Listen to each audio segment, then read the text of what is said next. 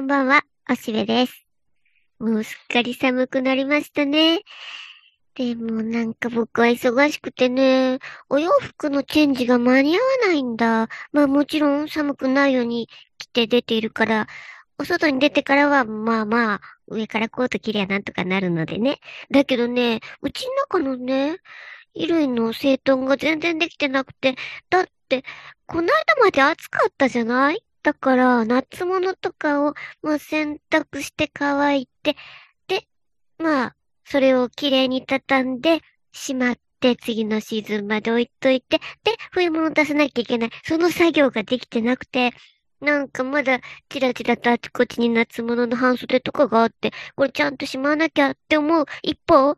こう、なんか、すごく冷えてきたから、レコーマーとかもしたいのに、ど、どこだっけ？みたいな。なんかまだ見つからないやって感じでね、冬物がまだ整いません。ちゃんといつも着てるセーターとかが、えー、どこ行ったかなって感じで。もう、わやわやだよ。もう、日本は四季があるとか言うけど、もう夏と冬しかないじゃん。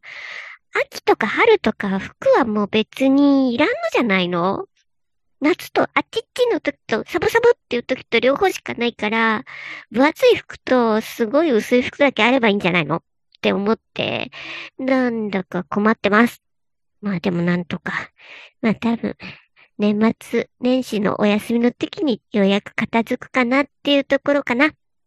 で、それに相変わらず食欲はあるのでね、それにね、えっと、つい最近、お家で作られた干し柿をいただいてね。で、だからずっとお家の中で綺麗に作っておられたので、あんまりバッチくないし。で、えー、それで、上手に今年はできましたのよってことでたくさんくださって。で、それはね、なんか、そのまま食べるのも美味しいね。自然な甘さでね。だけど、なんかクリームチーズとかとまぶすと、いいお酒の魚になりますよ、とかって言われて、あ、本当ですね、それは美味しそうですね、っていうので、早速あの、キリっていうね、クリームチーズ買ってきてね、まぶしたら、ほーなんて美味しいんだろうと思ってうっとりしてるよ。で、そんなんで、あの、ゴールデンカムイの杉本も、一番好きなのは干し柿だって言ってた。大昔から人々は甘さを干し柿から得ていたっていうのがよくわかるね。なんてこう、爽やかな甘さだろうと思って。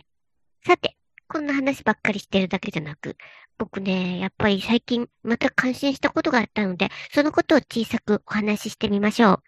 で、えー、相変わらずね、ポッドキャストとかね、それからもう YouTube はなるべく見ないようにはしているんだけど、まあまあ、それでも見ることは見るんだけど、その中で、うん、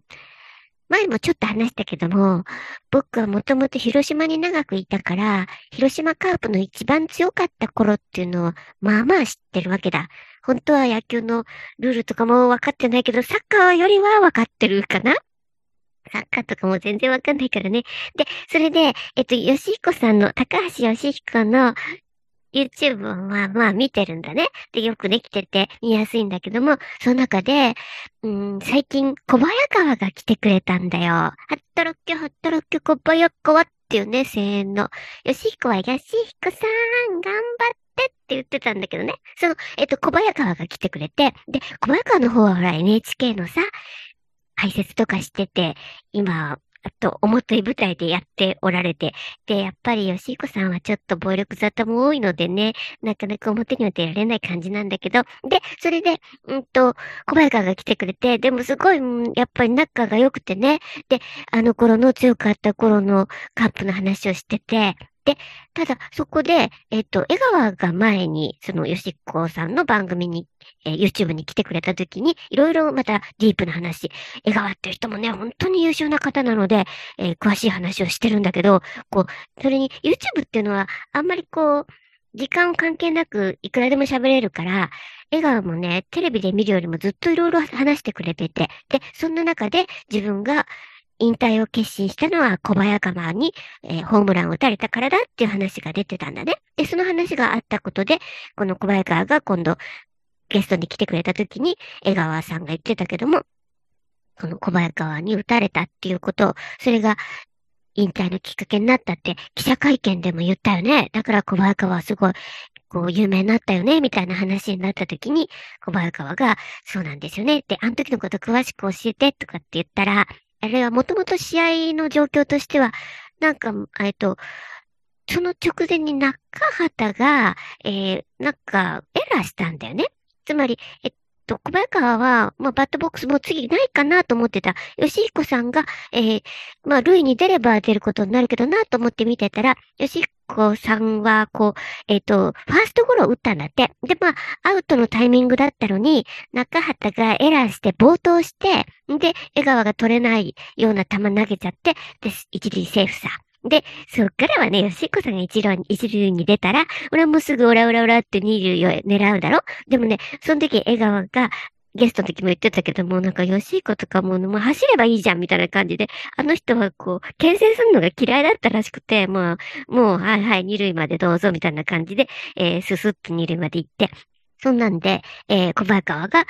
江川と対決することになるんだけど、その時の細かい話すごすごく面白くてね、なんか山倉がキャッチャーだったんだって、巨人のね。ほいで、えっと、江川がなんかね、もうゾーンに入っちゃって、江川がまあその冒頭とかもあったせいか、なんか、こう、巨人の星のこう、星氷馬みたいにメラメラメラと炎が見えたと、小早川からも。で、山倉も、あ、まずい、これもう行っちゃった。ああ、もう全然とか言って。で、なんか、サイン見てないし、みたいなこと、ブツブツブツブツ山倉が言ったんだって。で、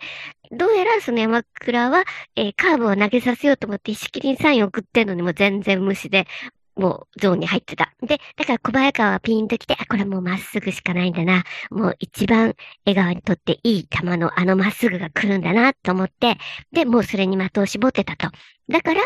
こう来た時に、あ、やっぱりと思って、まっすぐを打ったと。まあ、もちろんその、えー、すごい速い球を打ったんだから小早川もあっぱれなんだけど、で、そんなんで、えー、打ったんだよね、とか言って、あ、やっぱりすごいね、とかって話してたんだけど、でもその後日談があってね、ってことで小早川が、こう、あんまり知られてない話をしたんだけど、えー、後日みんなそれぞれ解説者とかコーチになって、で、ある時どっかのキャンプの取材に行ってた時に小早川と江川が、まあ、両方ともね、解説者として落ち着いた方々なので、それで、こう、バックネットで見るような時があった。だから、えっと、その時、えっと、たまたままだ、うんと、小早川と達川が、なんかの練習を見てた。で、その時に達川が、あ、今日、江川さんも来とるということで、連れてこようとか言って、え、小早川はちょっと、うん、つまりそのことがあってから、あんまり江川とその同席、仕事上同席することはあっても詳しく話したことはなかったんだけど、で、それで達川がその江川を連れてきて、で、三人になったわけだ。で、いろいろこう、まあ、まずは取材としていろいろ話を、情報交換してたんだけど、ほいで、達川が、あ、そういやとか言って、江川が、引退のきっかけになったのは小早川が打ったからだよね、とかって言い出したと。で、その時に小早川、もうデリカシーのない人、これだからもたつかはもう、みたいな感じで、こう、思ってたんだけど、で、それが、なんか、笑顔がその時に、そうだよって言って、あの時は僕の最高の球が投げられたのに、それを打たれたから引退を決めたんだよって言ってくれたんだって。で、それで小早川はポワーってなっちゃって、あ、今までなんかずっと気まずい感じだったけども、そうやってなんかもう結局小早川のことを叩いてくれて、江川さん紳士だなと思って、ほいで、こう、で、そうなった時にも、その直前まで達川のことをなんかデリカシのない人だなと思ってたんだけど、あ、達川さんありがとうみたいな感じで、長年の胸の疲れが取れ、疲れが取れたよみたいな感じになったんだよっていうことを、よしっこさんの番組で言ってて、で、よしっこさんもその、ふんふんとか言っては途中、もちろん助かるところで大笑いしたりして、で、そんなんでね、いい話が聞ける本当に。だから、テレビなんかではもう、ちょっといろいろ、うん、途中ふざけた話とかも入るので、うん、長くなっちゃうから、そういう対談番組っていうのはあまりないわけだけど、えー、吉彦さんというね、もうとにかくもうあの人はなんか、こう、褒めた言葉での野球バカだからね、その野球ってものがものすごいこう、大好きで、で、もう、とにかくみんな言うよね、練習がすごかったとか。で、ただ、練習からオフになったらもう全然遊ぶ人だったっていうことは知られているけどね。で、まあそんな感じでみんななんか、こう野球の話がとことんできるからっていうので、よしひこチャンネルに来てくれてるんだけど、これですごい面白いと思う。だからそんな話、まあもちろん今回はその小早川も達川も、それから江川もさすがに僕も知ってるからすごく面白かったわけだけど、うん、なんか往年のいろんな、えっと、宇野さんとかね、ちょっと知ってるような、あの、えっと、タオさんとか来た時も面白かったな。で、タオさんといえばね、初恋の、えー、曲が流れる CM が思い出される。三田博子とね、とか、なんかそんなんで、えー、いろいろ昔の往年の選手たちっていうのの、まあ、老いた姿ではあるけれども、当時の話をとても、こう、活発に話してくれるのが楽しくて、で、吉彦さんの人人柄みたいのが、それに能力の高さ、野球に対する非常にこう理想の高い感じっていうのがね、うん、いつも感心して素晴らしいなと思って見てます。というので、もう、忙しいって言ってんのにこんなのを見てしまっています。まあ、でも、そういうふうに楽しく過ごしています。なんとか年末までいっぱい予定がびっしりなんだけども、なんとか頑張るよ。干し柿をかじって頑張ります。では、そういうわけで、えー、またね、バイバイ。